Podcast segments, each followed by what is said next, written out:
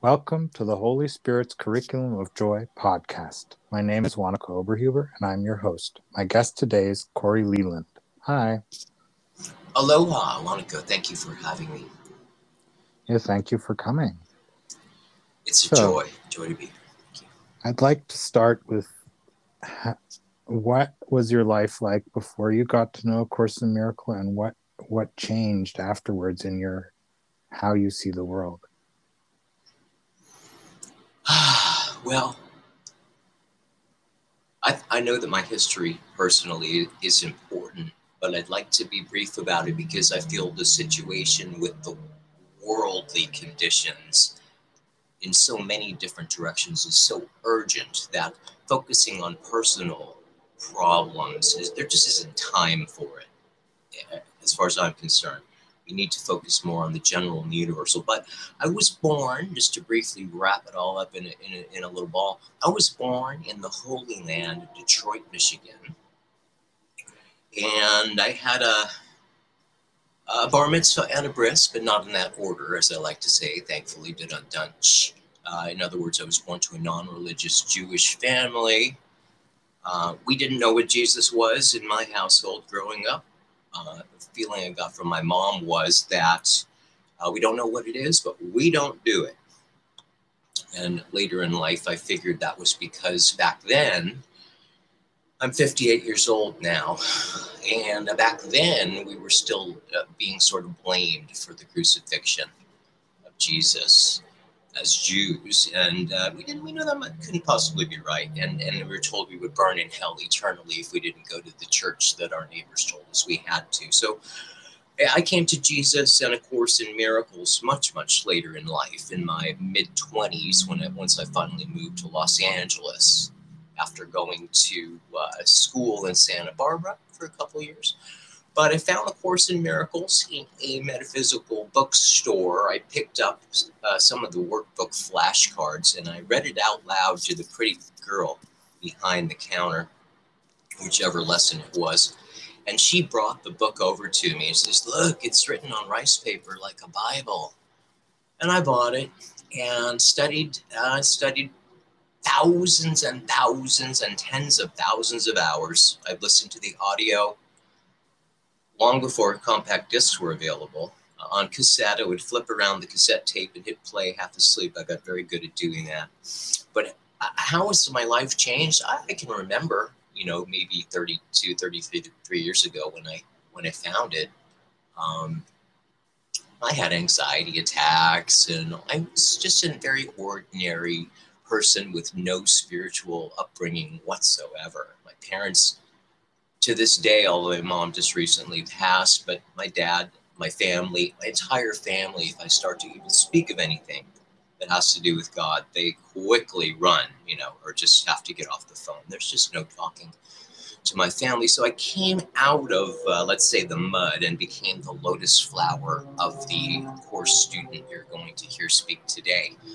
But I'll also say that I've never heard a course teacher in all of my years. I don't seek them out, but I've heard some of the quote unquote best, um, you know, from Ken Wapnick, Tara Singh, I spent some time with here in Los Angeles for a couple years in the early 90s. And of course, we all know Marianne Williamson and uh, what's the guy now who saw got all the attention? Um, I forget. Old, older gentleman seems very nice, but I have never really heard anybody teach A Course in Miracles the way that it needs to be taught, and in my just my opinion, the way it needs to be practiced now desperately. I mean, like your life depends on it because it really does. Uh, so I don't know if I fully answered the question, but where I'm at today, I feel the presence of God very strongly, almost all the time. It's never very far from me, and I'm able to get to the um, wordless place much easier than ever during the 2020, um, you know, shutdown. I was non-essential from my two part-time job to spent a lot of time meditating, a lot of time studying. And I was able to uh, come into a deeper level of awareness of the presence Of God, and that's what I'd like to share today how to become more aware of the strength and the peace that is available, what's real and what's not real, what the goal of Course in Miracles is, according to me. Uh, because again, it's a big book, and a lot of people hear the curriculum as something very, very different. Um, I'm not a marriage counselor, so I'm not teaching better relationships. I'm not a law of attractioner, so I'm not teaching better parking spaces. I'm not interested in how much money you have or you don't have. I could not care any less about any of that. Course in Miracles is not for the purpose of making your humanhood better or getting more stuff or you know having happier relationships. Now those things may be a side benefit, but they're not the reason anyone ought to be practicing. Any questions on that? Yeah, go ahead. Okay. No, I'm just my my main thing, Wanako, is the invitation to all humanity, not just people reading Course in Miracles or on a spiritual path or in a religion, but inviting all beings everywhere to unite simultaneously whenever you care to participate at the top of each hour for five minutes, any portion thereof, more or less, five minutes at the top of each hour. Just like the church bells ring, I know you have more in Europe than we do here in America, but the church bells ring in the monasteries and the convents and the churches and whatever they're doing. It has a name. It's called the Angelus, spelled like angel us.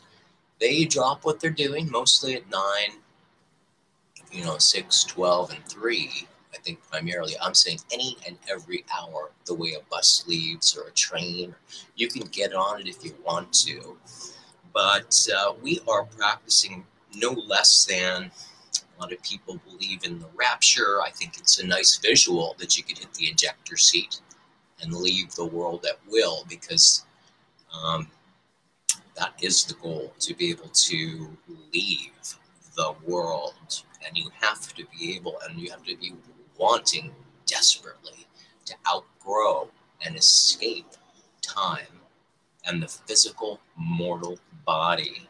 That is what a course in miracles is for is to outgrow time is to escape the physical mortal mortal prison it's to dissolve the human world as quickly as possible in favor of heaven so there's no lingering, there's no painting your cabin on the Titanic of mortal existence if you're a serious student of A Course in Miracles. You find the lifeboat of spiritual awareness so you're real clear that what you are is spirit. There's no death, there's no problems.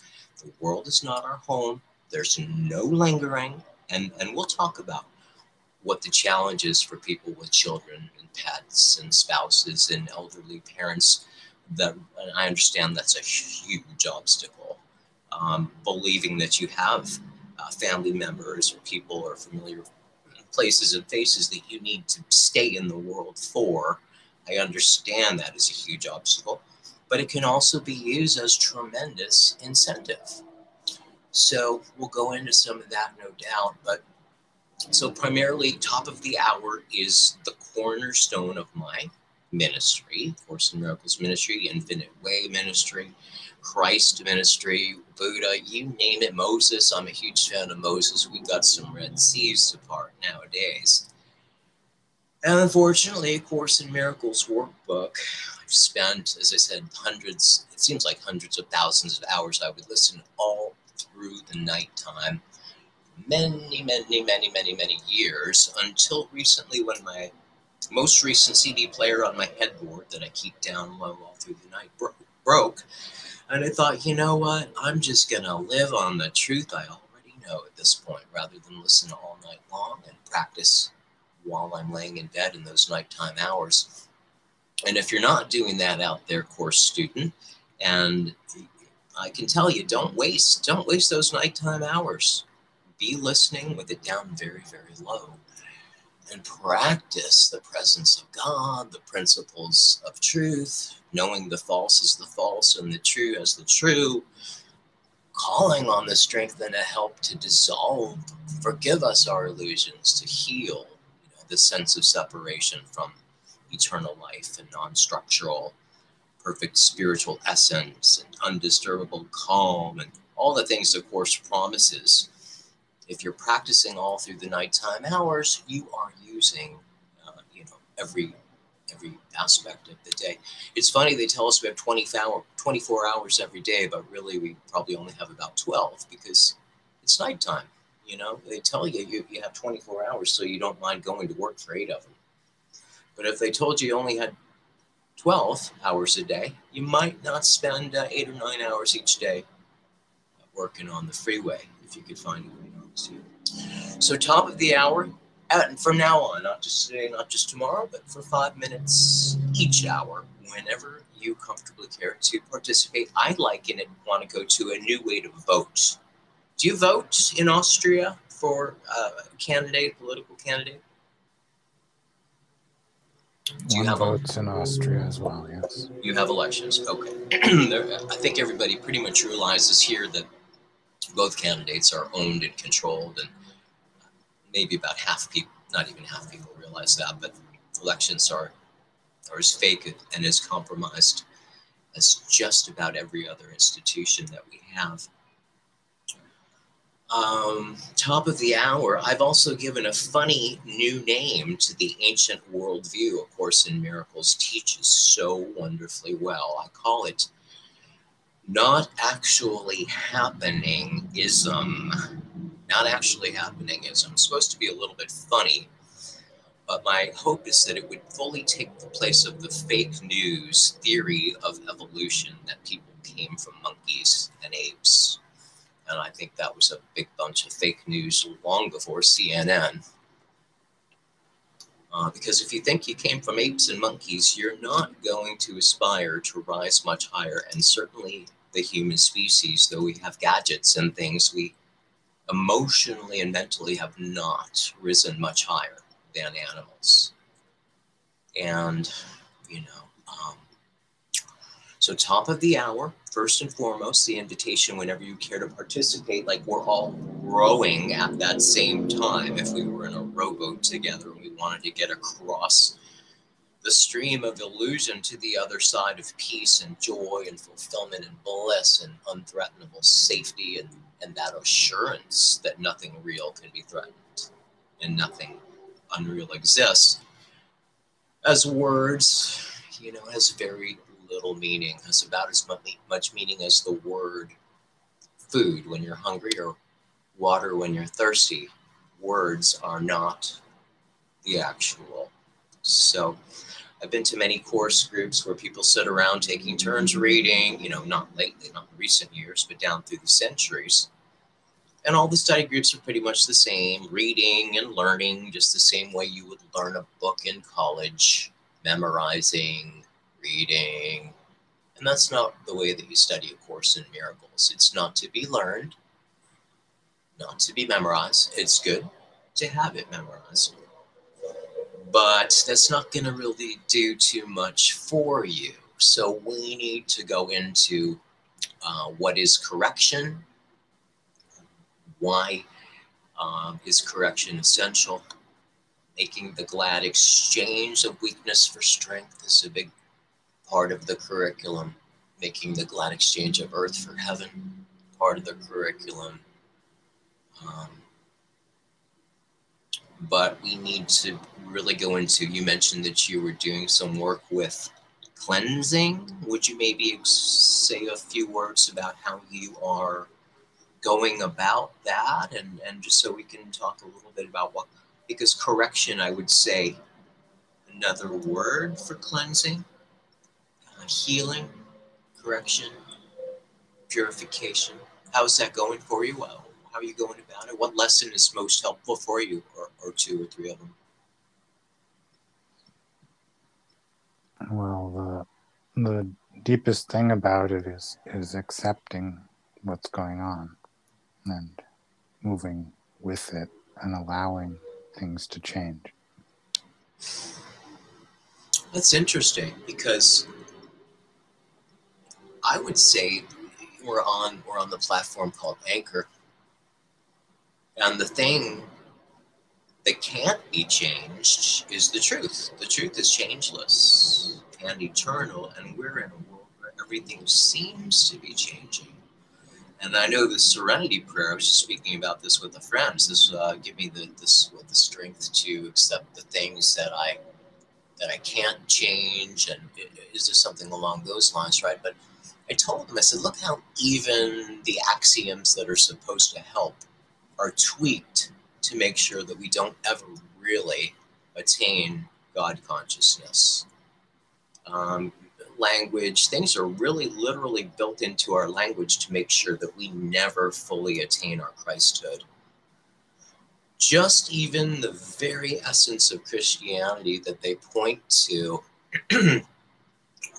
uh, believe on Him, you know, uh, the word believe actually comes from two words be life. And it's very different to be life than it is to just have a, an idea up in your mind that you can argue about with other people, go to war over, uh, get offended about. So believe on him is not just, oh, I believe, I said the magic words, I'm, I'm in, I'm done it's not a belief, it's a be life. And rolling with things as they change, I think, is just always recognizing what is true and what isn't. You know, to the awareness of dreaming, says the manual for teachers, is the, the real function of God's teachers. So just to always be aware at any given moment, the world is not actually happening, but God is and I call it not actually happening ism. So, so many lessons are about the fact that we want the world to be happening. Otherwise, it wouldn't be. So, what do you mean the world's, you know, not, you know, to the body, it's very real. To the personality, it's very real. To the spirit, it's completely unreal. Not good, not bad. Unreal, and nothing more than that. Thank God. And until you could jump for joy that the world is unreal and not happening, you got to get to that place because so many lessons want to go. Look at the lessons. The world I see holds nothing that I want. Um, there's so many lessons like that that says get out or dodge as quick as you can. I, I like to say this world, what Christ calls this world, the part you just described as changing and flowing, and I gotta move, go with, roll with the changes, as REO Speedwagon sang. Um, dating myself, but I told you I'm 58 years old. Um, we need to be willing to to let it all go at any moment. And the hardest part about that is, again, that I think I have a cat that needs me you said you have children, small children, that you no doubt feel need you. Course in Miracles says they are not there, no more are you. And I found that to be so, so, so helpful. To I still to this day I love my kitty cat so much. And again, I'm not married, no children, never have kids, never married. Wasn't ever a goal not even much of a career to speak of. I made some money as a songwriter of children's and family music for a touring musical that went around the United States a couple times before an economic downturn uh, basically killed the third US tour as my career was seemingly taking off. But I kept going with it, writing a lot of songs, series, series called The Insects Rock cartoon band of bugs that are essentially here from another realm to save the human species uh, with uh, high consciousness and humor and fun and songs. So basically, instead of me going on the Oprah Winfrey Show or Larry King Live or any of the TV shows as a young course student, I'd always hoped I could go on to invite the world to unite at the top of each hour in prayer, to receive the healing in favor, you know, to receive heaven in favor of earth. Thy kingdom come, it's Sunday. You know, thy kingdom come. How many Sundays have people said that? But has anyone ever really meant it? I don't think so. I think they read the words. I don't think they ever really meant it. Because thy kingdom come, thy will be done means as a full replacement for the human world. We have to dissolve the world as quickly as possible. It just has to go away. Of course, says, how will the world end? In the manual for teachers, and it says that how you know can what never began have an ending? It will merely cease to seem to be. So the world is not actually happening I call it not actually happeningism, I invite all human beings, not just today, not just tomorrow, from now on, to practice at the top of each hour in a simultaneous, synchronized intending of a Thy kingdom come. Like here we are, Lord, fill us with your healing. We're done with this world. We don't want the corruption. We don't want death. We're over this scene. And please take us home now. And I would say any student that doesn't have the burning urgency to go home to heaven as full replacement, not only for hell, which this also is a hell realm, no arguing there. For many, this is a hell realm, and at any given time, it could be for any one of us. Uh, that we need to find the lifeboat of spiritual awareness before getting in line for the buffet on the Titanic of seeming mortal existence. Now, of course, all of us are painting our cabin in one way or another.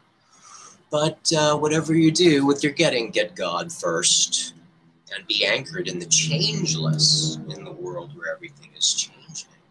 You know, there's a path in uh, ancient Hinduism called jnana, J N A N A. Have you ever heard of that path of yoga? I've heard the word. Okay. Jnana is known as the path of knowledge. So in America, for example, we had a craze of yoga, and a lot of people do it, but it's just the bendy, stretchy exercise type yoga um, next to a nail salon or a 7 Eleven or something. And that's good, that's all good, but it's not the real yoga. The real yoga is called jnana, J N A N A, and it's very much what A Course in Miracles is. And it is exactly what not actually happening happeningism, the name I've given to the path. Because I don't just want to be a course teacher. I don't just want to retread infinite way. Yeah, they got me to where I am today. Thank God. And I recommend both of those paths. But I think people need something much simpler, much quicker. They're not going to sit down and read. Most are not going to read. Most are not going to study um, and there just isn't time. Uh, I think at this point we have to celebrate as much as we do enjoy the earth. And let me say that I do enjoy human living. I enjoy everything about human living. I'm having a great time. So when I say you got to really want to go home, it's not that I don't like it here. I just see that the iceberg is coming, and I'm not going to pretend that it's not. So top of the hour, not actually happeningism. And I just really want to point out what how many aspects of A Course in Miracles. Sorry, I keep clearing my throat, but I just did wake up. It's kind of early here in Los Angeles on a Sunday morning, just crossed over 8 o'clock. So if I was home by myself, as I almost always am, for decades and decades, with the occasional girlfriend for a couple of years here and there, is to pause at the top of each hour, like it is right now, eight o'clock, and just open up to receive. Is there any particular course lesson that you, you know, think of it like a superhero tool belt? and all of the accumulated quotes and lessons and practices and things you could bring to mind when you're tempted to be upset about something or to believe the world is actually happening. And really, everything about the world is trying to convince you that it is real, including the feeling of being a body. I'd say the root of the weed that needs to be dug out, so to speak, or corrected or healed is the very feeling of being a person in a world of problems and death. That's what it is. So that very feeling of being a body is the root of the weed that needs to be dug out. Holy Spirit of God is there. Its function is to help you to make that exchange, that glad exchange of mortality for conscious immortality. But just to get to back to jnana, jnana, the path of knowledge, yoga, the real yoga, the jnani, the person that practices jnana, walks up and down the world recognizing it's not actually happening, but God is. We don't know what God is. We don't know what truth is. We can't know with the human mind what those things are, and we never will. But we can know what it isn't. So our function is to, as the Jnani does, and again, it's part of the Course in Miracles, not this. It's a word in Sanskrit, the ancient Hindu language, neti, N E T I, and it means not this. Now, coincidentally, the first word of the first lesson of Course in Miracles, nothing. And the word nothing is all through A Course in Miracles, and really it might be the most important word we have other than I. But to be able to recognize nothing, and if you break nothing down, it's not, and it starts to spell this, like neti of jnana yoga, which probably predates even Judaism. So, not this, not this, not this. There is no you, there is no me. One self is true, says A Course in Miracles. The other is not there. So, even when you're sitting with your children and you're guessing that you're married, your wife, and in your home, or I'm sitting here with my cat, there is no you. You know, there is no me. One self is true. Christ is the self we share. One self is true, the other is not there. So as I'm sitting behind the feeling of my body, I am oftentimes reminding myself only one aspect of ourself is true, and that is the eternal, God created, joy filled, fulfilled, unthreatenable, eternal, right here and right now, invisible self. And the dream characters, as of course in Miracles calls us as people, me as Corey, you as Wanako, my cat is my cat, your kids is your kids, your wife is your wife, people we know, they are not there. So at any given moment, Course says they are not there. No more are you. Whew, thank God. Um, we need to um, be willing to have our mortal sense dissolved just dissolved in favor of the truth. Forgive us our illusions, Father, starts what's known as the um, Lord's Prayer of A Course in Miracles. Are you familiar with that one? Forgive us our illusions, Father. Help us. Yes, I am. Okay. What a great prayer for correction and healing. But I would suggest again that what needs to be primarily corrected is this feeling that I'm a body in a world of past and future, which is what my thoughts are about. If the dream character Corey is going to be, if he's going to think anything at all, it's probably going to be about something in the past or some concern for the future. And that there's no peace in any of that. So much of our practice at the top of the hour is gaining an inner calm and the ability to just be a state of awareness like Christ teaches unless you become as a small child. And it occurred to me last year as I was uh, sitting home through the whole COVID, you know, nonsense, um, that the small child has not yet acquired language. So we're talking about a small child who doesn't have, if you speak English, does not have English words yet because they haven't learned. And yet they are a state of awareness. Now, a way that you and I at our age could maybe could get to that place is more to think of when you first wake up in the morning. Before you start thinking, you know, before you remember that you're a person in a world with problems, time and death, and, and hoping for good times.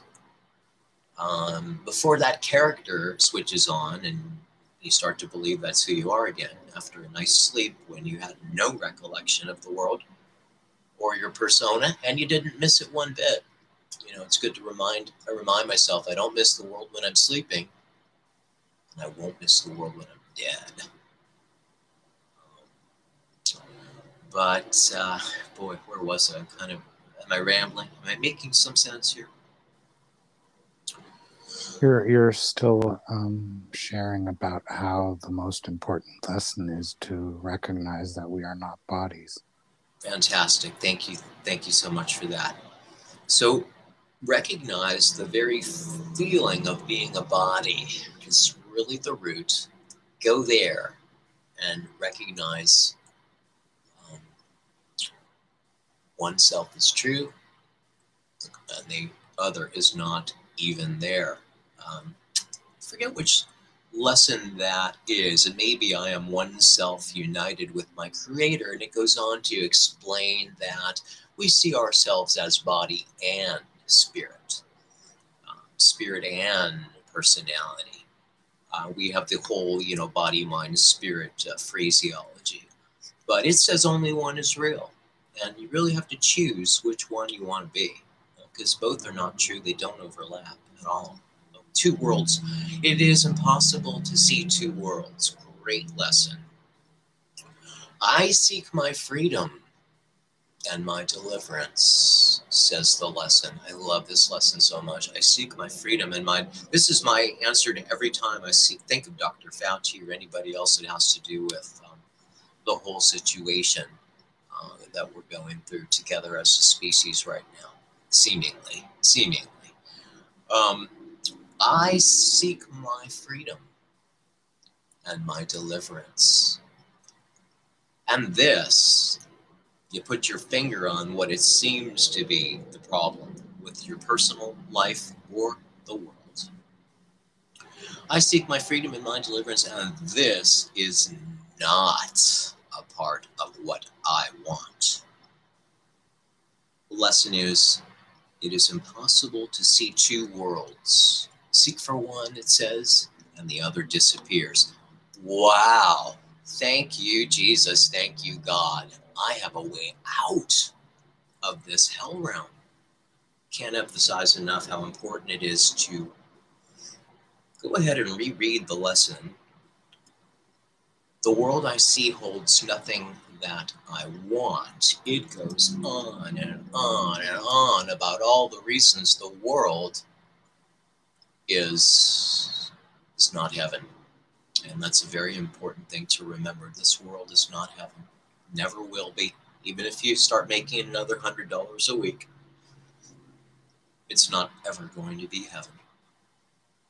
And we have a responsibility if we have children, if we have family, if we have a responsibility to our community to outgrow and escape the human realm of illusion to accept the correction and the healing and the forgiveness and the purification and the cleansing on behalf of everyone, like the way that an actor would you mention you're an actor and I'm a musician songwriter, just like you're accepting an Oscar or a Grammy at a ceremony. You go up to the podium and say accepting, and you can do this at the top of the hour, accepting the healing and the undisturbable, calm sense of inner bliss and joy the world cannot give. You know, all those things in the lesson. Forgiveness offers everything I want. Beautiful lesson. If anybody doubts that A Course in Miracles wasn't written by something otherworldly, show them the beauty of the lesson forgiveness offers everything I want. It says, What could you want? Forgiveness could not give. Uh, do you want a sense of worth, and beauty, and uh, you know, purpose that transcends the world, and all these things that goes on that are available simply by accepting the forgiveness, the cleansing, the healing that is being offered all the time by the Spirit of God offering his hand down to us to pull us out as we're drowning in a sea time and death and bodies and all that that entails corruption and the, the whole scene. So for me, salvation, the word salvation, uh, I always picture that you're drowning and you're going down for the last time, but you raise up your hand and just before you get something pulls you out. Something pulls you out. And so we need to be pulled out of this realm of illusion that we're drowning in. And that's what needs to be corrected. And so rather than, as you were saying, going with the flow, beautiful, going with the flow, that's beautiful. Uh, rolling with the changes, not letting things get to you, being anchored in the awareness of what is true, at least the willingness to be anchored, just with that one word, neti in Sanskrit means not this. We don't have to know what truth is. We need, it's our job to know what it isn't. By process of uh, elimination, we will come to the place where in our meditation we recognize nothing of this world means anything, nothing I see means anything, lesson one of A Course in Miracles workbook. Um, nothing I see means anything, nothing I think about the world that means anything means anything. And nothing that ever happens here has any meaning whatsoever. And neither do I want it to have any meaning. Lesson two, I have given everything I see the meaning it has for me. So I need to be the one that needs to withdraw all meaning from everything I think I see, everything I think I think, everything I think I'm feeling as a person. Uh, Tara Singh once said when he met Helen Schucman a few times, he actually sought her out as an old man from India who had studied and followed Krishnamurti around the world and he was very, very knowledgeable about the Hindu Indian ancient culture. And so, studying with him for a few years in the early 90s, uh, he was only about, you know, 15 minutes from here with his little ashram and very close knit students. I was out on the periphery of that. I would go to the retreats and the little retreats his students would do but I didn't get too close to the flame because I felt like the moths, his students were a little too moth like in the flame. They got a little too wrapped up. I was able to maintain um, enough of my humanhood to where I, for whatever reason, I didn't get too close.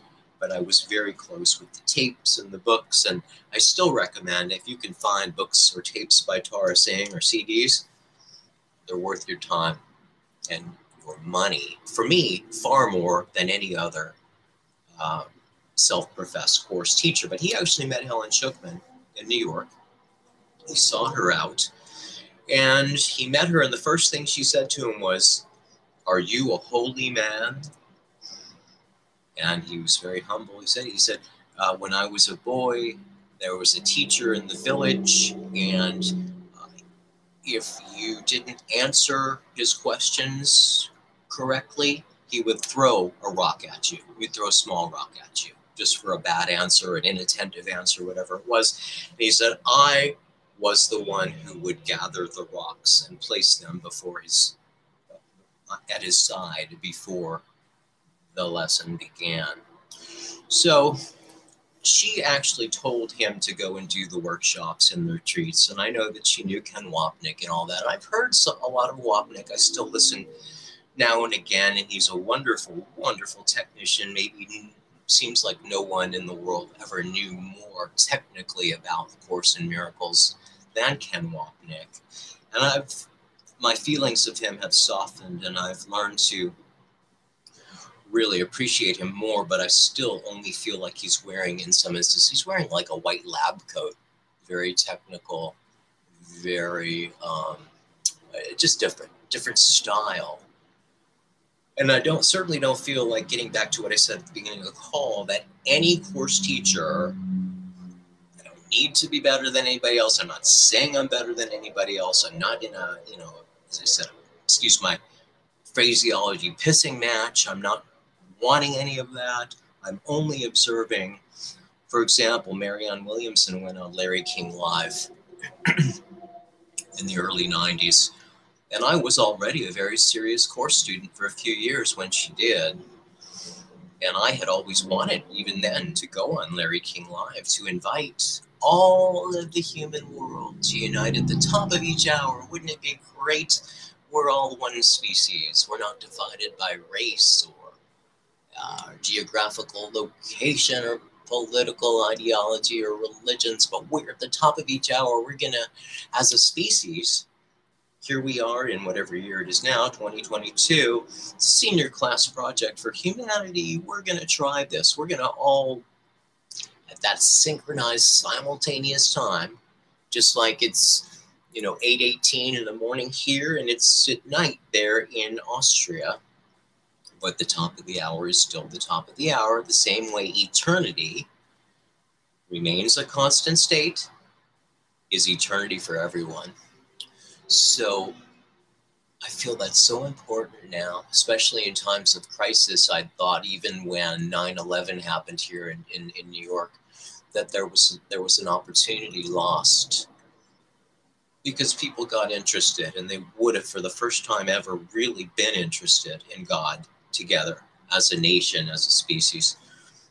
I'm not saying as a species, in America, people were stunned and would have been should someone famous like an oh Frank Sinatra, Elvis Presley in his day, biggest star in the world, whoever, even if it was the president of the United States at the time, although he was probably fully in on it and obviously knew it was going to happen before it did. If you seen him sitting in that classroom when somebody came to whisper in his ear.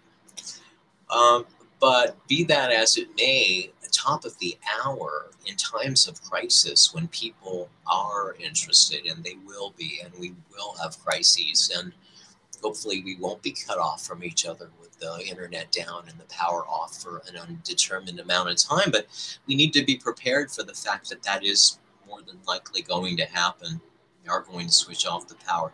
There are going to be at some point nuclear uh, bombs going off. Whether they go off or not, or they just tell us they've gone off, there are going to be crises. And we need to be so anchored in God, in the changeless awareness of who we really are, that we can be aware of dreaming and just sit out in the audience and, and observe and realize that my kids, my pets, my spouse, my parents, my you know coworkers, all the people I love, that they're dream characters. They're not really there either, but that I am going to awaken from the dream on behalf of everyone, like we were saying, accepting healing and awakening on behalf of everyone. The atonement, salvation, all these are just words, but accepting the glad exchange of mortality for awareness of my non structural, perfect immortality is you. That you need to be receiving that correction, that healing on behalf of your children that you are rising. Christ says, you know, as I am lifted up, or if I am lifted up, will draw all unto me. So it's each of our responsibility to receive to whatever degree we can uh, the awakening, the healing, the glad exchange of this feeling of being a flesh puppet bones, blood, organs, past, future, drama, personality, wanting, fearing all that needs to be gladly shined away in favor of the awareness that we are spirit. I am spirit. But do you want to be spirit? I think that's requires a little bit of self-honesty. Or do you want the world to be real? You can't have both. So in times of crisis, there's going to be equal opportunity to receive the healing and the grace um, to match the amount of chaos, I would say. And there's tons available right now if we simply turn in that direction and rest and relax in those rays of healing, just like laying at the beach, you know, to get warm after you've been in the sunshine. So tell me a little bit more, uh, just so I can, about how you're perceiving cleansing and what the aspect of um, correction. I think, let me just say this I think that correction, another key, essential lesson in your superhero spiritual tool belt, is truth will correct all the errors in my mind. Wow. I don't know of any other path that so obviously spells out that we have the kind of God that's function is to be called on. You call on that strength to dissolve your upsets and your fears and your illusions. And I think a lot of us don't call on that strength. We don't invite the healing because unfortunately we have a carryover from certain upbringing, certain religions where we don't feel like we deserve it, we did something wrong, we didn't do something right. And so we don't call on God because we're convinced there's punishment coming. Um, and then we make ourselves sick first in the hopes that maybe God won't punish us. And it's a lot of insanity, but we need to be able to call on the strength of God. Um, Shiva, Shiva, getting back to Hinduism, so much of this, all of it can be, is taught in Hinduism, is taught in jnana yoga, the path of knowledge. Shiva, Shiva, you would call on, if you're a devotee of Shiva, the destroyer. What does Shiva destroy? He destroys illusion, he destroys toxin, poison, upset, fear. So if you're a jnani, you're a student of jnana yoga, which of course in miracles is, and any any real spiritual path is uh, not actually happeningism, jnana yoga. Uh, nothing I see means anything. There is no world. How many course teachers teach that as the core message, and it spells it right out in A Course in Miracles says, well, this is the main message A Course in Miracles is trying to teach. There is no world. No, I'm a marriage counselor. I'm going to teach to be happier with my husband. No, I'm going to teach how to manifest more money or better human relationships. Sorry. Eh, next. So I had a difficult time with Marianne Williams. I met her a few times. Um, very nice lady. Um, but I just didn't ever feel like she really I'm sorry, I just never, she's right here in LA. I never felt like she really got it. I didn't feel like she was trying to teach it. She was on Oprah, she's on Larry King Live. So I'm sitting there on the edge of my seat when she was on Larry King Live, must have been 1993, 94. Please, you know, oh, great. She's, I'm sure she's going to invite all the human world to unite simultaneously at the top of each hour. Let's all pray together and recognize the real message there is no world thank God. Let's dissolve the world as quickly as possible as a species and return to the holy home. No, no. First thing Larry King Live asked, Larry, Larry asked her, So what is this Course in Miracles? And I'm, oh, good, thank God. Nah, just, pretty much, I wish I could go back and watch it, but as my recollection was, she pushed it aside as quick as possible. Return to Love, my book. Um, it's a diversion. You know, she set up a cult of personality, and most people that followed her, they followed her. They were interested in her being interested. It was an entertainment. Um, and it just never, unfortunately, uh, came to that top of the hour invitation where we as a species decided this is what we needed to do. We have, we've got to dissolve this prison, this trap of being a body. But how many of us even realize that the body is a prison? Or the personality is a trap in a prison. Just trying to paint the cabin on the Titanic. I just want a better a better body. I just want a little more money for my body. I just want a new car for my body. I just want a new boyfriend or girlfriend for my body. Um, all of that is, you know, wasting time. Just painting the cabin on the Titanic of mortal, and we're all doing that to one way, in one way or another. But Find the lifeboat. Lifeboat is the awareness that you are not a body, there is no world. I came up with a little paraphrase forgiveness recognizes there are no people because there is no world. How much crap does that cut out of drama with human relationships? How am I possibly going to get mad at you or upset at you or hold a grievance or want you if I realize there is no you? Because there is no me and there is no world. This world was over a long time ago, Course explains, like a star that burned out. So, what are we even doing here? Uh, we're trapped. It's a prison. And it spells it out. This is not my, I'm not making this up. This is what it tells us. And if we're wise, we recognize the body is a prison, the personality is a prison, Earth is a prison planet, this realm is a hell realm. There's no joy to be found here that lasts. Anything you get will be taken from you. So get that through your head, course student, please. You know, forget about this law of attraction. It's subtraction. It's not adding something to you. It's erasing the illusion that's covering up the real you. Um, the the misinterpretation of the Buddha thing that thoughts create reality, that we're supposed to be co-creators, and you can probably even find that quote. Maybe of Course even calls us co-creators. What we're co-creating is illusion. We're co-creating the prison with our human thought system. That's all that it knows is past and future and body.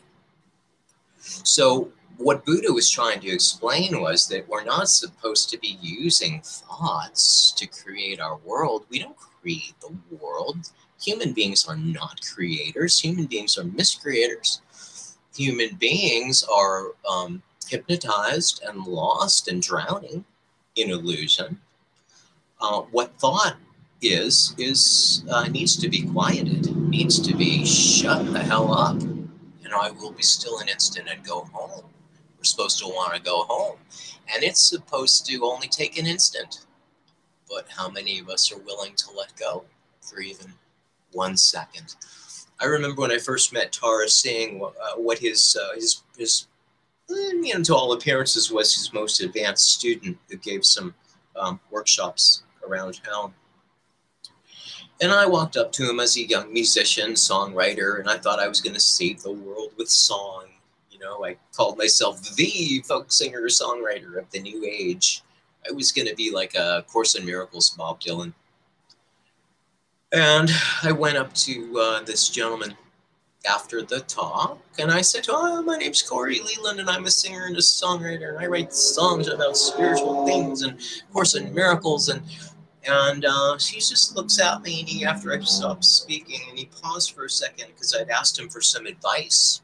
So, what do you think? What should I do? He paused for a moment, and he goes, "Be willing to let it all go at any moment." and I never, and then he seemed kind of pleased with himself that that sort of came, you know, to him and through him. And I thought about it many times, and I still think about it, but that's where we're at. We need to be willing to let it all go at any moment.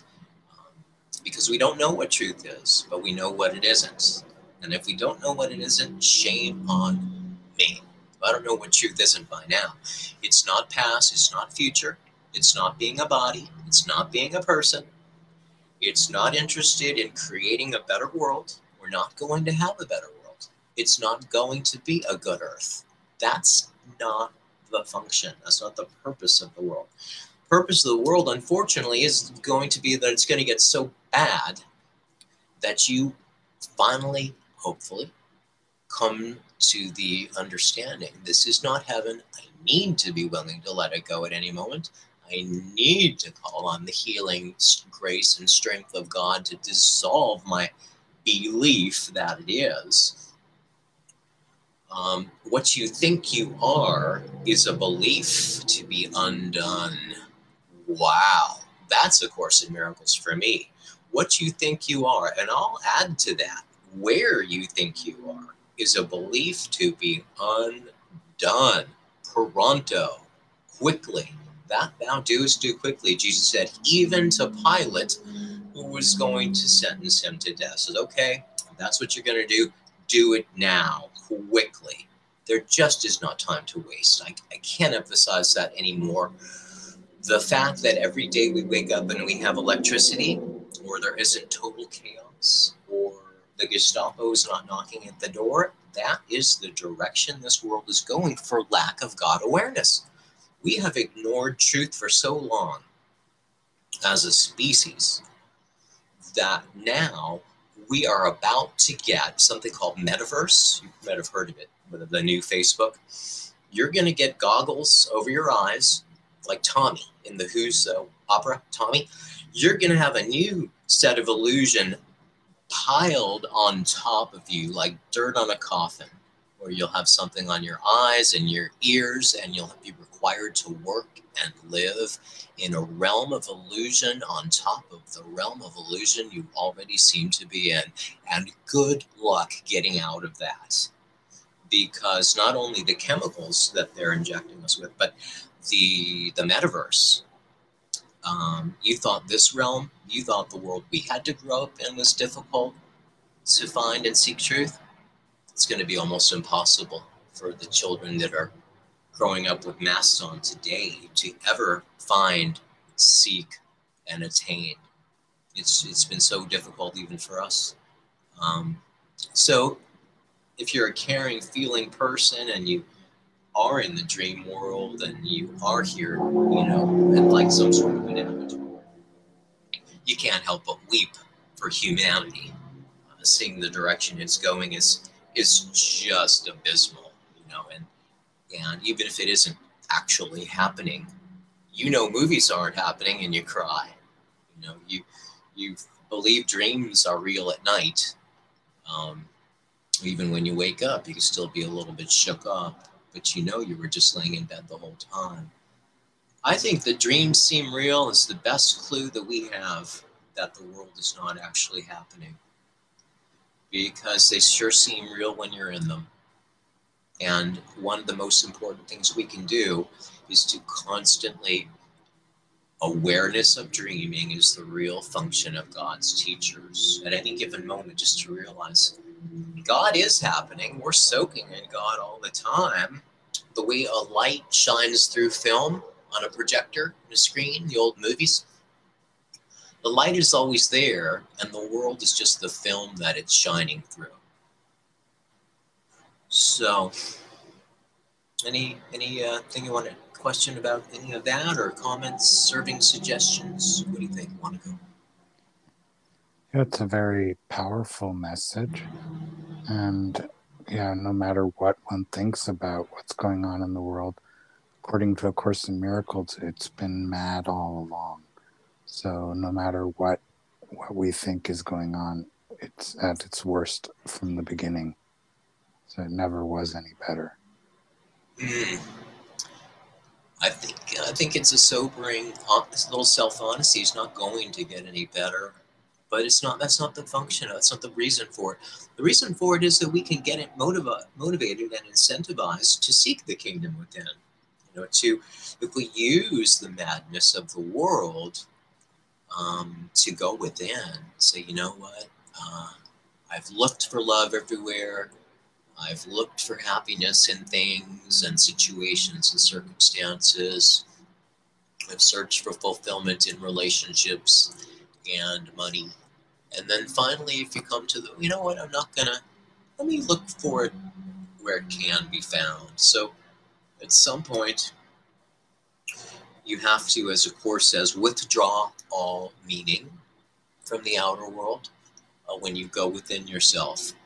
You're withdrawing the the meaning that we give the world to to harm us. Certainly, nothing real can be threatened, nothing unreal exists, which I, for myself, paraphrase down to nothing threatening exists. Because the idea of threat is really one of the main uh, threads in the fabric of illusion, the sense that we can be hurt by anything. and, and time the notion of past and future. So, if we're going to access the peace and the grace and the healing, it's going to be a moment when we're not thinking. It's going to be a be still and know. So, forget about creating your reality because you're not going to create reality. Reality already is. Isn't that a great uh, relief that I don't have to create reality? And what a disservice it was, the whole Oprah generation. Uh, thoughts create reality. It's up to me to be a co creator. I'm going to make a better world. And I was in that for a while too. I think that's how most of us come to a spiritual path. It's kind of hard to avoid it.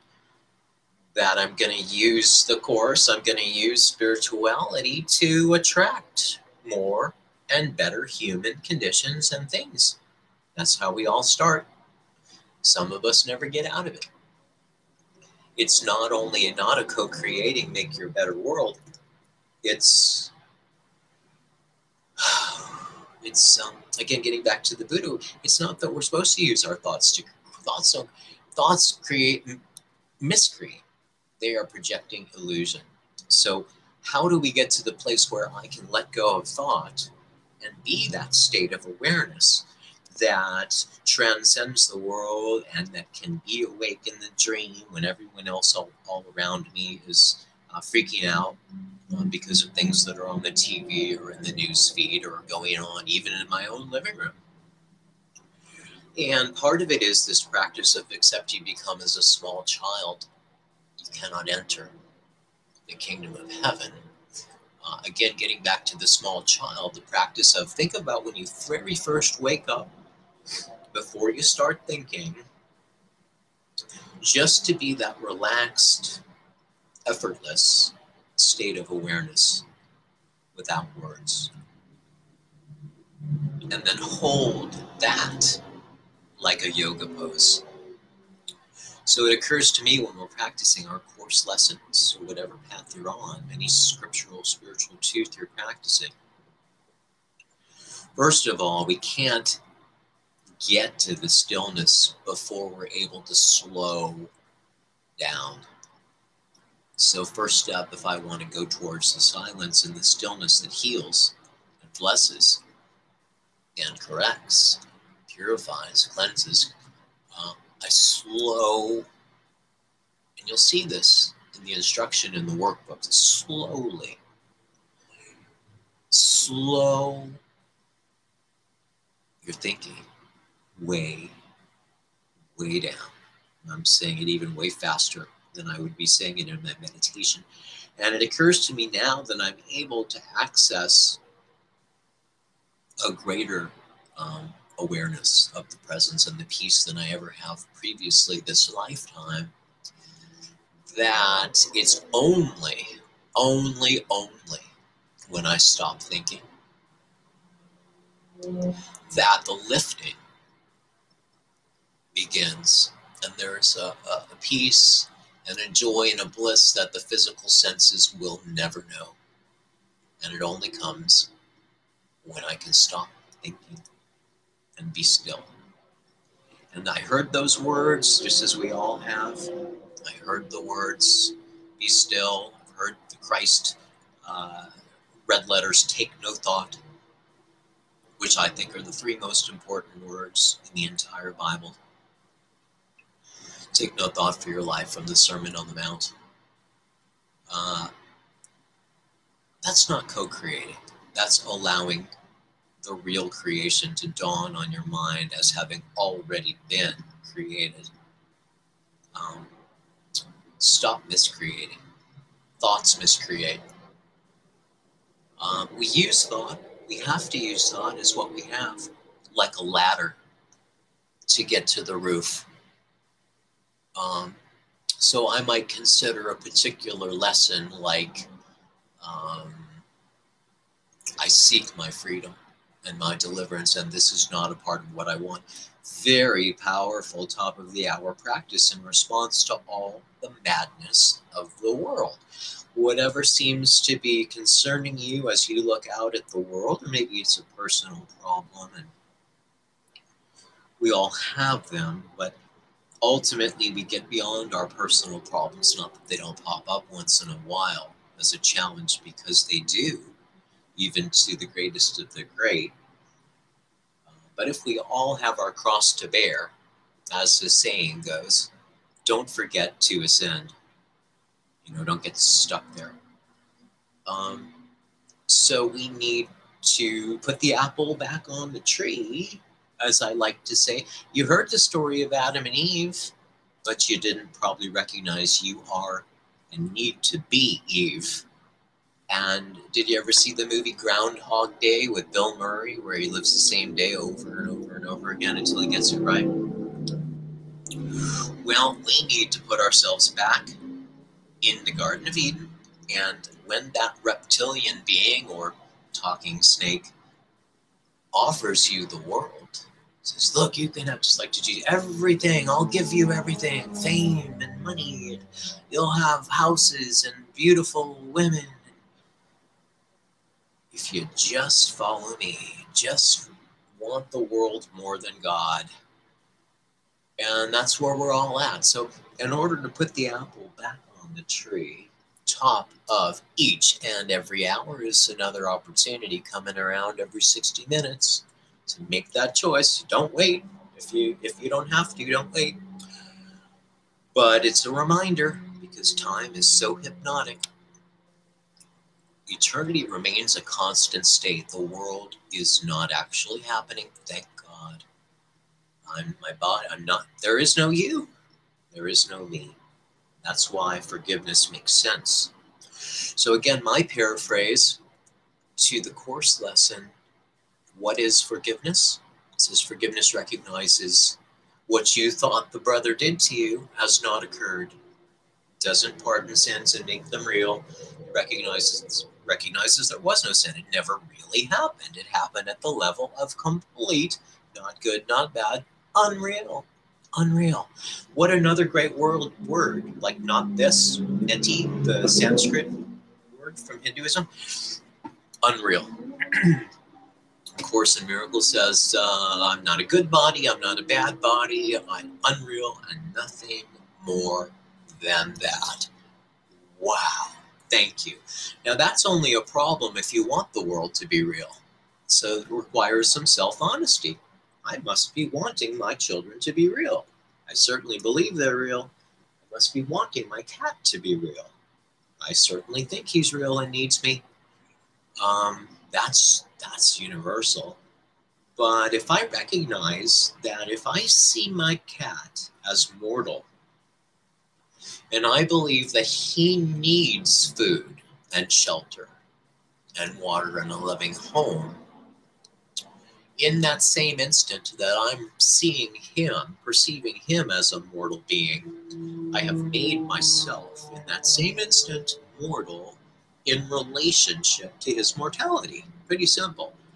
Um, so if I believe he has to die someday, or might die someday, or could get sick, I'm just pinning that on myself.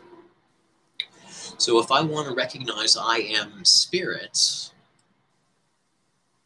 then I need to recognize so too is Sparky, my cat, or name of child. So they're not there. No more are you. Wow, that line has saved me thousands of years. They are not there. No more are you. If I see them there, I'm keeping myself here. They're keeping me down just by believing they're people. Now, in no way, shape, or form am I saying that people ignore their kids or don't do the very best they can for their kids or their spouse or their family or their community. We have that responsibility. Absolutely. We are functioning in the dream world. We're functioning in the dream. But isn't it great to be in the dream and realize that you're dreaming no matter what's going on? Uh, people might be running around freaking out but if you have the calm inside of knowing, just as if you were on a movie set or in a TV show, uh, that no matter how afraid you might act, deep down inside, you know it's just a play, it's just a movie, it's only a dream. So as the madness gets more and more mad, if we can be anchored in the changeless, eternity remains a constant state, my eternal self is the only real self. And to the degree I can be willing to identify rightly with spirit, to identify really uh, only with the spirit of God is who I am, not my skin, not my geographical location or my political or religious affiliation. Um, all those things are superficial. And of course, the satanic uh, powers that be, and this world is run by, by the dark forces, absolutely 100% ruled by darkness, by corruption, by evil. It may even be malevolent interdimensional beings out to uh, co opt and take over and destroy the human species. The way I see it as a dream character named Corey Leland in the drama. It occurs to me that uh, we're under attack. Humanity is under attack. Earth is under attack, electromagnetic and otherwise. All sorts of in the name of medicine. They're spraying us every day with metals and every which way possible. We're being depopulated for extinction. Maybe some other species wants the world for itself. I don't know the details, but I can see what's happening. So, again, I use knowing about all those things, and I still listen to uh, Alex Jones and all the different conspiracy theories you can name. I am all over them, up and down, backwards and forwards but I always use it as incentive to get the hell out of Dodge. Now, Dodge was, I guess, in a Western, famous Western film, the name of a city. Get out of Dodge. So, knowing about how mad the world is, the best we can do with that is as fuel, as incentive to force us and drive us into that above all else. I want to see things differently.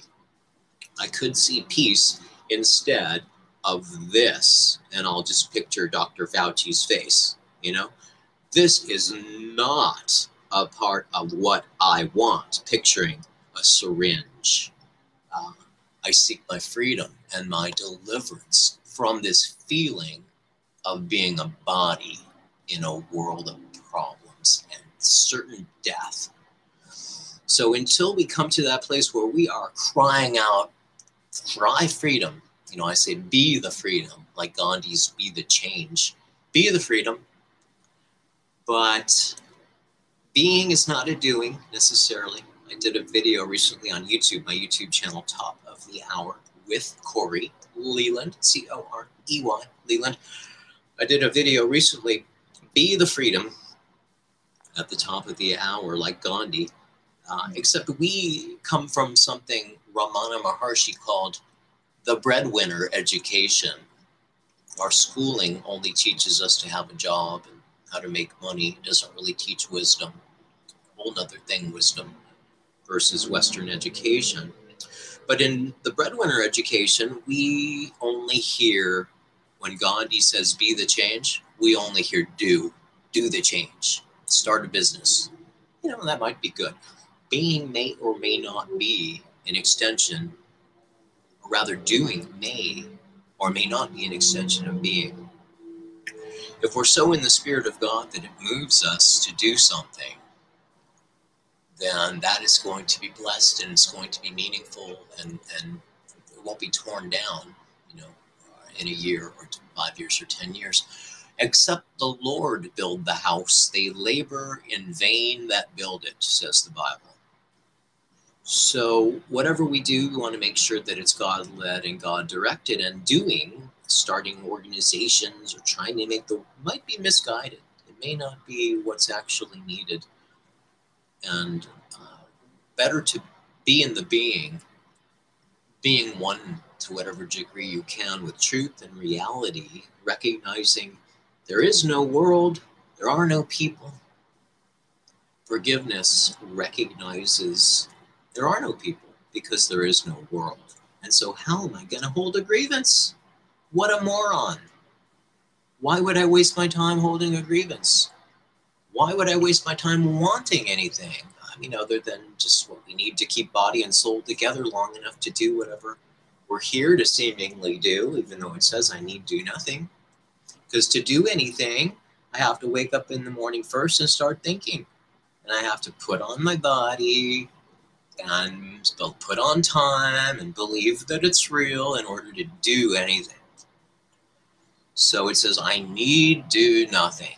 And if you're new to the course, that's a, a section in the text that you might want to look over. It's very nutrient dense. I would like to qualify uh, certain lessons for myself as nutrient dense.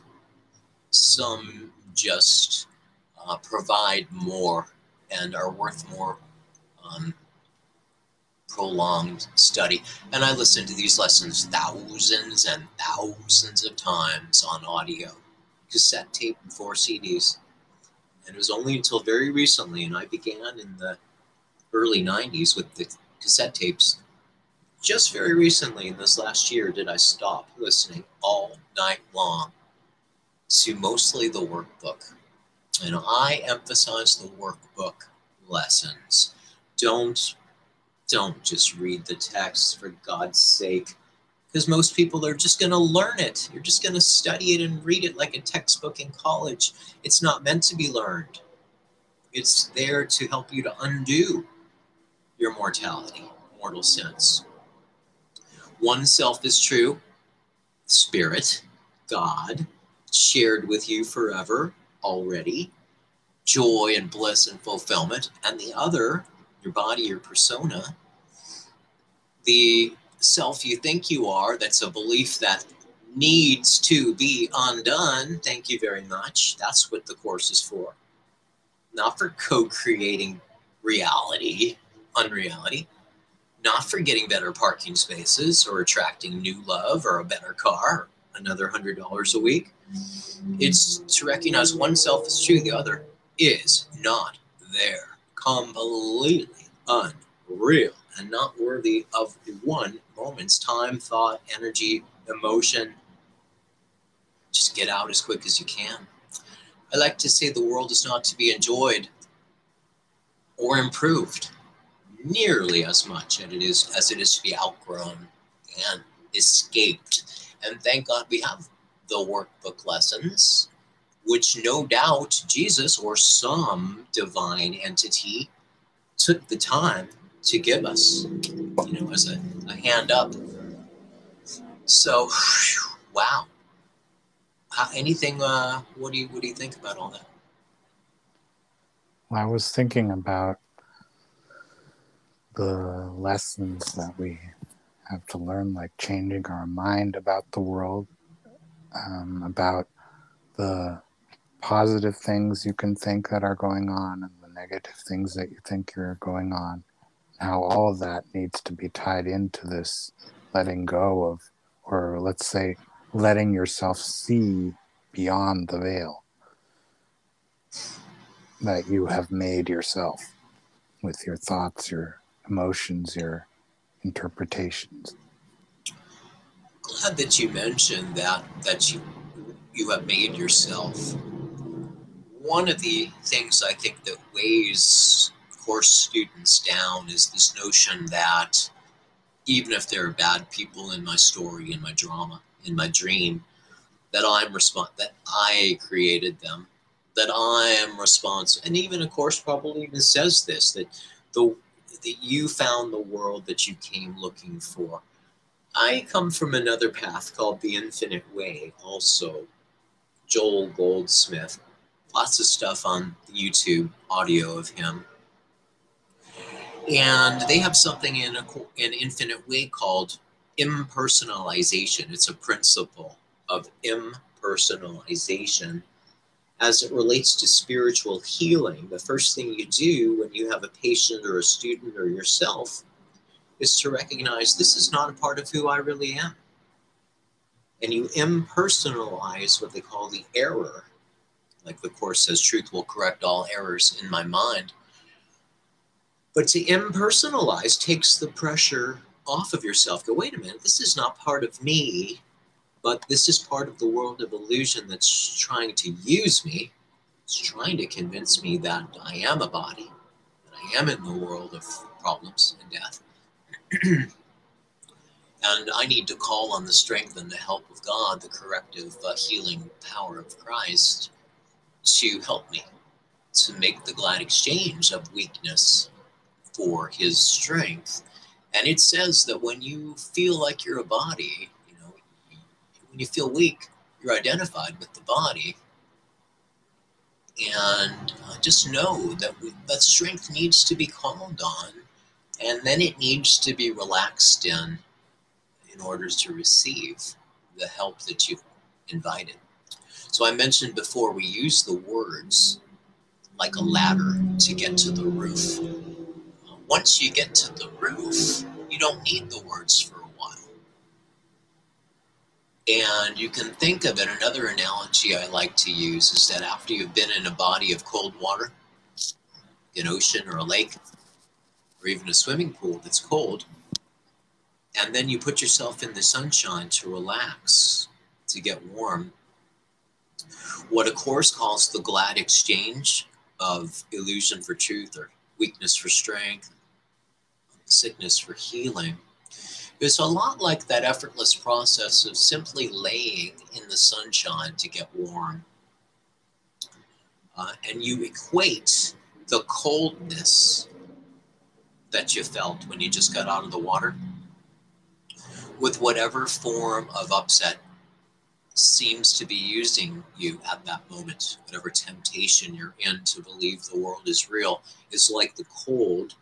And then as you put yourself in those healing rays of God, rather than think of it as sunshine, think of it as healing rays of correction, of purification, of making that glad exchange of darkness for, for light, um, of sadness for joy. Um, as the warmth takes the place of the coldness, that's what the Holy Spirit of God is there to do. Now, if I stay inside all day and I'm, you know, keep myself clothed and I don't put myself out in the sunshine, it's not because the sun isn't shining. It's because I haven't put myself in the proper clothing and put myself out there to receive. So some things we do need to do and some things we we can't do. Uh, one thing we can't do is know what truth is, but we can know what it isn't. One thing we can do is put ourselves in a receptive altitude and attitude of prayer. However many words it takes me to get quiet, I say, you know what, God, you know what, Jesus, I didn't say any of this for your benefit, your omniscience, your already knowing. I only said all these things, however many lessons or prayers you need to bring to mind to get you to that space. However high your ladder is of words to get to the roof where you can relax on your lounge chair that you have up there. But once you get up there, how long can you hold the yoga pose of be still and know that I in the midst of you am? God? Um, how how long can you hold that yoga pose of there is no world i am free and how much are you willing to recognize we're not free as people that we are in prison as a personality who believes uh, you know who, um, what you think you are is a belief to be undone and remember that word belief really means be life. So we actually, what you think you are is a be life to be undone. I add to that where you think you are is a be life to be undone. So we're in a dream world. Our function is to be awake in the dream, to master non reaction by recognizing there is no you, there is no me, because the world was over a long time ago. Thank God. So we're functioning in the dream whenever we're thinking about a person, place, or thing.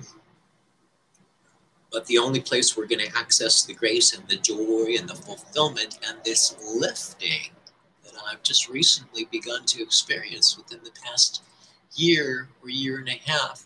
It's almost like reminds me, remember the Wizard of Oz when Dorothy almost gets in the balloon, but Toto runs off? we have to gather up our Toto, whatever that represents to you. Maybe like you're gathering up your children and your family, and you, but hold on tight and get in the balloon. You don't need the wizard, but you get in the balloon, and we need to go vertical. in other words, if you think of the cross, the vertical, we want to go up. And I say this because when you are able to remain quiet, there will be an effortless lifting that you will ultimately feel. And it's a really wonderful, blissful, peaceful, something that does not come through the physical senses. But it is like being in a hot air balloon and rising above the mind. We want to think of meditation as a rising above the mind, like the way an eagle can fly higher than any, any other bird. It can fly above the rain clouds into the silent sunlight. And we want to be able to rise above our thoughts and world into that silent sunlight, like relaxing in your lounge chair on the rooftop that you've climbed using words to get to that place where you can access all of the promises of the Bible and, of course, in miracles. It can't be known through the mind. Otherwise, everybody that quotes the Bible and memorize the Bible would have the peace, the passive understanding, and they would be mellow. And who cares if somebody disagrees with me or doesn't like my skin color or my gender identification. I don't care. I have the peace of God closer than my thinking and feeling of body. I can just, that's the place I can just forgive you from.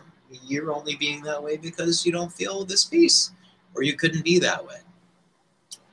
So the lifting, like getting in the balloon, or you can think of it like being a scuba diver I find that to be very helpful. I don't know if you've ever had on a aqualung scuba tank, but think of yourself as a diver You're at the bottom of the sea. I especially like that analogy because when you're underwater like that, you really see the value of surfacing. So if you're like a diver and you see the light refracting on the top of the water, you just effortlessly allow yourself to glide you know, maybe you kick a little bit towards the surface, you know, and, and think of it as you're, you're gliding effortlessly up towards the healing light of God that's going to make that glide exchange of being a mortal body separate and cut off like the withering branch. And you're effortlessly gliding towards the, the light of healing that remind, oh, I am spirit. It's shared with me. I can't get out of it.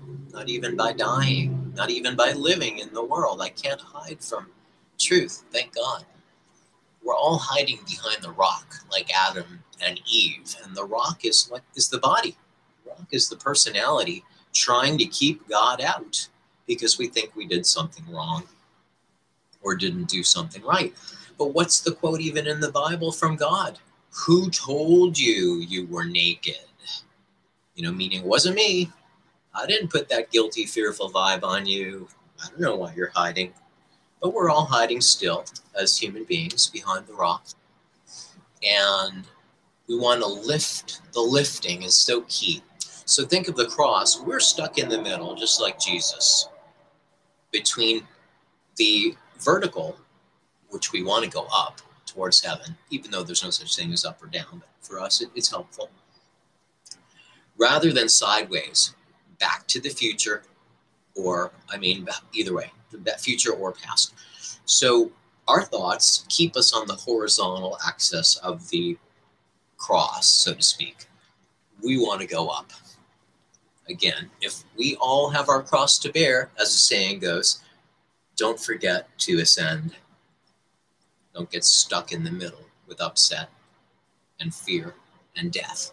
Don't get caught dead in the world. We're supposed to outgrow and escape the world as quickly as possible. Um, so again, the hot air, the balloon, you want to rise up above your mind into that silence for a while where you can really receive the peace. You're not meditating until you're not thinking. Pretty simple. A lot of people try to make the oh you you can't you can't. We can't do that. We can't we can't stop the mind. Don't try that. No no don't try that. That's just you know people they can't. Um, you don't want a lifeguard that can't swim. Um, people can only teach what is their own consciousness even if you can recite from the books. It's not going to get across. Um, so again, Course in Miracles not meant to be read and studied the way you would read and study a college book. That's not it. We, we read to access the correction, healing that helps us to outgrow the feeling that I'm a body, outgrow the feeling that I have to die someday and that I'm doomed, and grow into the awareness I am spirit. I'm spirit. I have a body. I seem to have a body. But this is not me. And it's not a good body and it's not a bad body. It's completely unreal. And nothing more than that. Thank God. So the balloon, the diver, I find those to be very helpful analogies. Relaxing on the roof or at the beach in the sunshine, which is there to make the glad exchange of the coldness from the water. And as the warmth takes the place, that's like the Spirit of God making the glad exchange of upset for peace, of the belief that the world is real and that I'm just a body cut off in the world from God Separation, it says, is the you know the root of the weed, the sense that we're just a person, you know, away from God. That's why all the famous movies like A Wizard of Oz or E.T., Go Home, uh, Finding Nemo, so many of the movies, the themes in literature is being lost or away from home and yearning or needing to get back. So recognize that this isn't our home, Earth is not our home. Top of each hour is an invitation to practice uh, outgrowing and escaping and putting your hand up, so to speak, and wanting to be pulled out like you're drowning in the realm of illusion, which we all are. But the Spirit of God is there to lift us out. But we need to put our hand up. Say, here I am. I, I want to avail my the free will is we have to exercise our free will, in other words. Very, very, very important. That's why I want to emphasize the top of each hour, not just today, not just tomorrow, but from now on, as an entire species, as long as we still seem to be in this prison realm, prison world, to be willing to receive the correction, the healing, the resurrection on behalf of everyone.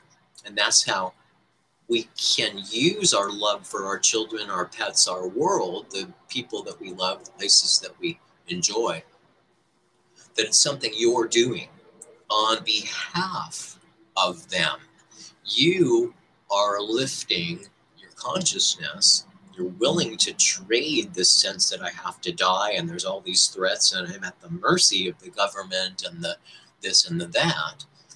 But you're going to outgrow it and as you are lifted, all are gathered unto you. So as I am lifted up, I will draw all men, women, children, cats, dogs unto me.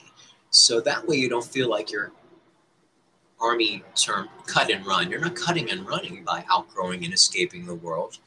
You're not cutting and running on humanity or, you know, um, shirking your responsibility by being willing to let go at any moment. You're doing it on behalf of everyone because they're going to be a prisoner of the same illusion. But to whatever degree you can be lifted, you are a healing influence on every everyone in your dream.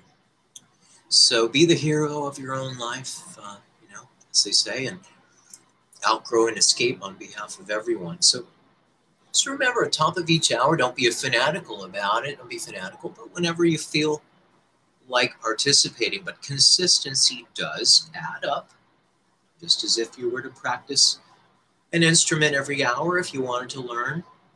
If you wanted to lose a few pounds and you got on a some form of aerobic exercise every hour for five minutes, if you had that discipline, and the word disciple, discipline comes from disciple, or disciple comes from discipline, it's all the same.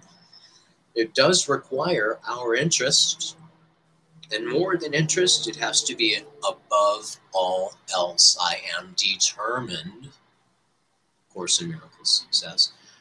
So, like you were saying when we were chatting a bit on Facebook, everybody's equal. All teachers are the same. Oh, good. You know, in America, we have this thing called everybody gets a trophy. There's a whole uh, generation that's coming into power now, a generation where everybody got a trophy, you know, not just the people that won. They just give a trophy to everybody. Everybody's equal. To, nope, sorry. Not all teachers are equal. Not all students are equal. Yes, at the level of reality, there's only one but as long as time seems real, there are going to be better people. Uh, people are going to be better ice skaters than others. There are going to be better tennis players than others. Some people are going to be better uh, physicists than others. As long as time seems real, some of us seem to be ahead of others. And we say, come on, this way, let's go this way. So, yes, all of us are the same in essence. The difference between a corpse my corpse and your corpse is the same. The I am is the difference between a corpse and a living, breathing, seeming person is the I. When it's just a corpse on the ground, Elvis has left the building. Uh, so identify rightly, not with your skin, not with your nationality or even religion or political affiliation or your bank account, but with Spirit of God. Let's rightly identify with God at the top of each hour.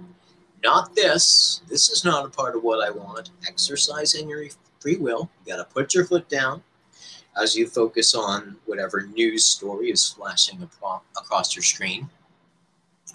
And I would say if A Course in Miracles was written today, in the first lesson, nothing I see on this street, from this window, in this room, in this place means anything. I have a very strong feeling that Helen or the spirit would have included on this screen. Nothing I see from this street, from this window, in this place, on this screen means anything. Whatever you see, whatever you hear, remember anything you're going to think is about the world that doesn't mean anything. So, how can my thoughts mean anything if the world is unreal? and it was over a long time ago, like a star that burned out or a movie on a reel. So don't get too excited about it. Whatever's going on, just sit in the sit out in the audience and enjoy the show to whatever degree you can. By knowing it's not actually happening, the situation involving blank is not actually happening. Instead, help us to remember there is no world. I am free There's no world, I am free. Thank God. Wow. And I'm telling you, um, I feel different. You asked me to begin the call. I know we're probably almost done, but um, where was I and where am I now? And where I'm at now is that feel the presence so strongly that more and more and more I'm realizing that I am not a body and I'm not going to die, and I'm ready to go home, whether it's going to be in a concentration camp, whether it's going to be whatever way is the way out, seemingly. It's just another way out. And just like jumping in a pool when you're not sure if it's going to be a little bit cold, there's that uneasy moment before you hit the water. But once you get in you're moving around, oh, it's good, it feels good, I'm in no, don't worry, don't sweat it too much. Uh, we're all going one way or another, but that's the good news. Make it easy on yourself, though, and get more and more acquainted with the real self, the eternal self that remains a constant self. And, uh, you know, enjoy the ride. You might as well enjoy it, but don't linger. Outgrow and escape. So the world is not meant to be enjoyed or improved nearly as much as it is to be outgrown and escaped as quickly as possible. And you do that for your children. You do that for the future generations if there are going to be any. And that's I'm not so sure that we even have another another week uh, on Earth. So enjoy each day, but top of each hour, be willing to let it all go exercise your free will when you see something in the world going on that's absolutely insane. Know that it's there to help you to make the right choice. Choose heaven. Heaven is a decision I must make, is a course lesson. I bring that to mind all the time. I choose heaven. I choose heaven. This is not a part of what I want. I choose heaven. Thank you. You know. So exercise your free will, cultivate the quiet mind that does not use does not require thinking. Not going to feel the peace and the joy and the bliss until you stop thinking. Forget about creating reality. You're not a creator. Uh, God is the creator. Reality is already created, doesn't need your help. And uh, invite the healing. And know that the goal is feeling of being a separate body, feeling of having a past and a future is a prison. Not going to get any better. Don't hope that it will. It won't. It's only going to get worse. But the good news is that we're not bodies and there is no world. Thank God. Thank God. This is not our home. Any uh, any anything else on that? Want to go? So we were speaking of teachers of A Course in Miracles. We were speaking of how the world, uh, in contrast to heaven, and that only one is real. We were speaking of, yeah, how we need to choose what we want. Absolutely. And We- no matter how we describe things, whether we use words out of other era or whatever, where where we are at depends on our choice and not on what's going on in the, the world as you see it. And no matter what interpretation we have, whether we think the it's going to get worse or it's going to get better or it's something we can change or not, the most important thing is that in A Course in Miracles, it says reality is real and cannot be changed. So anything changing doesn't exist in truth. And so w- when we choose, it's a choice to see that more and more or to see it right away because you can't see both at the same time. So in the moment you choose that, you're not seeing the other. Beautiful. And so to choose that consistently is basically our goal. It's a beautiful goal. It's a discipline. And I wanted one of the statements that I find most helpful from the workbook. I mentioned half of it. Let me, on top of what you just said, add the second half. It's what you think you are is a belief to be undone. What you really are must be revealed to you. So the willingness to sit in the quiet as best you can and just say, reveal, you know, show me, show me what you would have me teach. Use it to bring the word of God.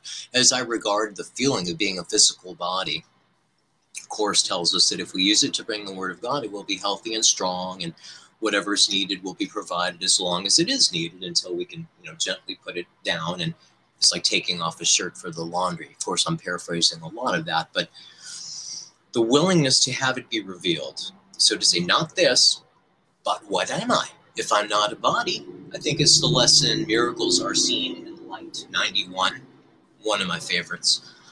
Um, if I'm not a body, what am I? You know, and just that curious, again, like the small child.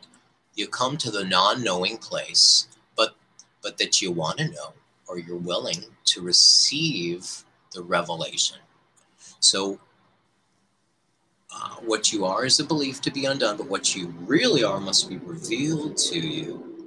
That's only going to be revealed when I can uh, be quiet for a moment. You know, of course, there's only an instant. The holy instant is only one instant. One instant where I'm not thinking about the past or the future or my body or my world. Put yourself in that altitude and attitude where you're you're still here. I am, Lord. Fill me, show me, correct me, on behalf of everybody. Help me.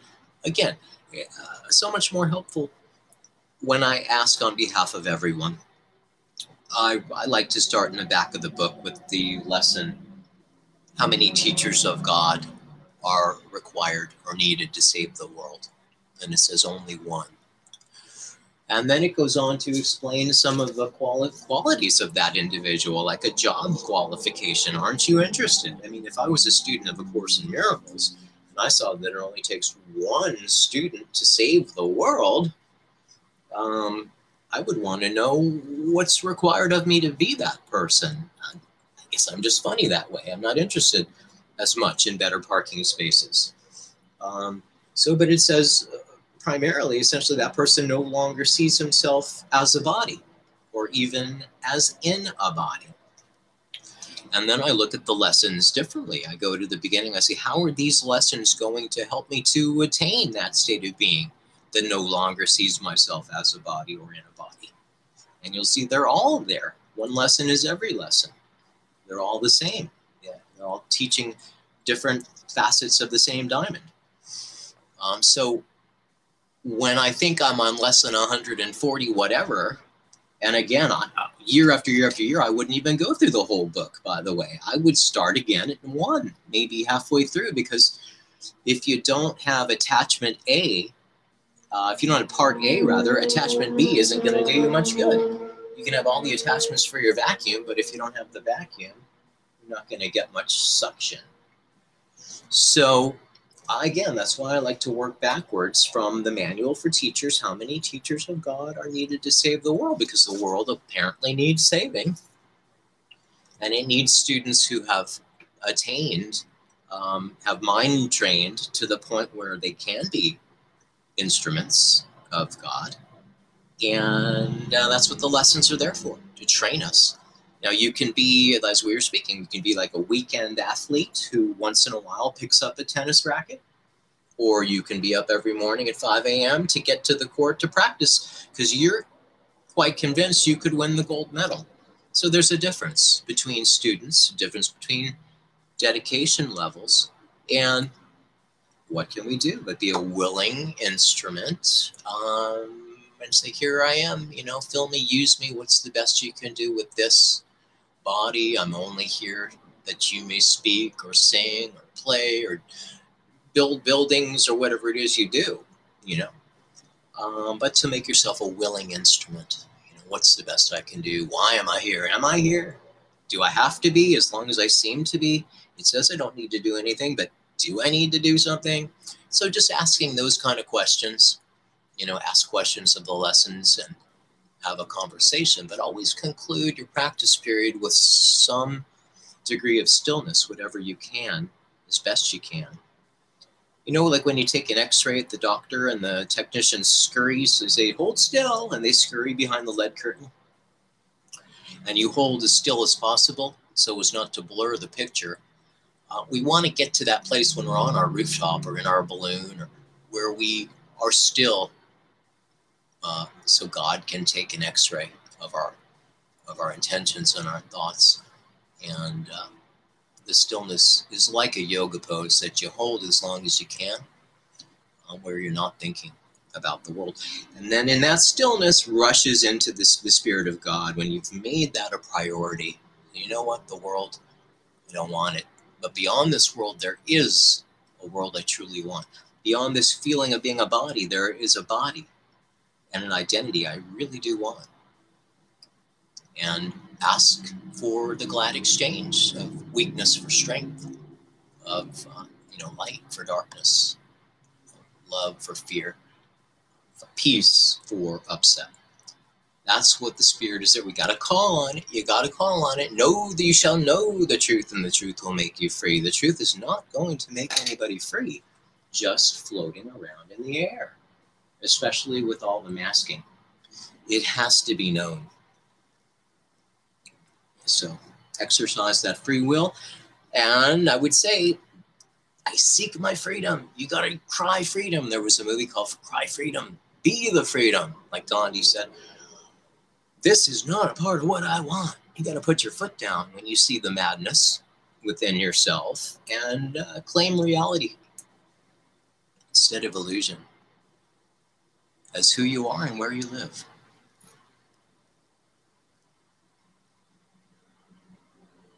Yeah, let's go with that. Yeah, man. I really appreciate uh, you allowing me to be on your show. I don't do this very often, but thanks to you, I think I will sign up with Anchor. And if you'll be on, have you on as my first guest. Yeah, we'll see. We'll, We'll see. do that. We'll do that. Okay. Corey, thank you so much for being on the Holy Spirit's Curriculum of Joy podcast. Thank you, all the listeners, for listening. I hope you understand that the con- controversialness of some of the things that come up are there to show us that we need to rethink everything. We need to allow God to show us what's real and what isn't, because that's what is keeping us from accepting ourselves as we are. So thank you so much for pointing that out, Corey. It's So, so important to remember that there is only one truth and that we need to accept that and let go of what we thought was true. Beautiful. Thank you for the opportunity. Not only that we need to, but we get to. It's a get to. Thank God there is an option, you know, to to the world. Yeah. So, how can one reach you if one wants to reach out to you? Um, I do presently have a YouTube channel. It's called Top of the Hour with Corey Leland, which is also my Gmail email, top of the hour with Corey Leland at gmail.com. My other email is Corey Leland, the insects rock at Yahoo, which is my cartoon band of music for kids and families, kind of a retro bubblegum uh, songs with good messages. Okay, great. So, anyone who has listens to the podcast or is going to listen, please re- give it a five star review so that more people find it. Share about it so that more people know about it, and let's enjoy this beautiful message and understand the spirit of it and how we all are one. Thank you so much for listening. Thank you for being here, Corey. Thank you, And- God bless. Uh, Until meet me, next time. yeah, and meet me at the top of the hour, brother.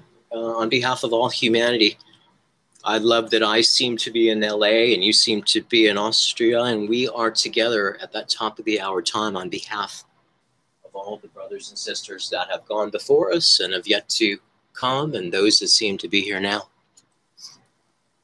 Yeah, we are all one, and uh, therefore the purpose is all our joint purpose. So, one purpose. So, thank you so much for pointing that out. Thank you, sir. Till next time, bye bye.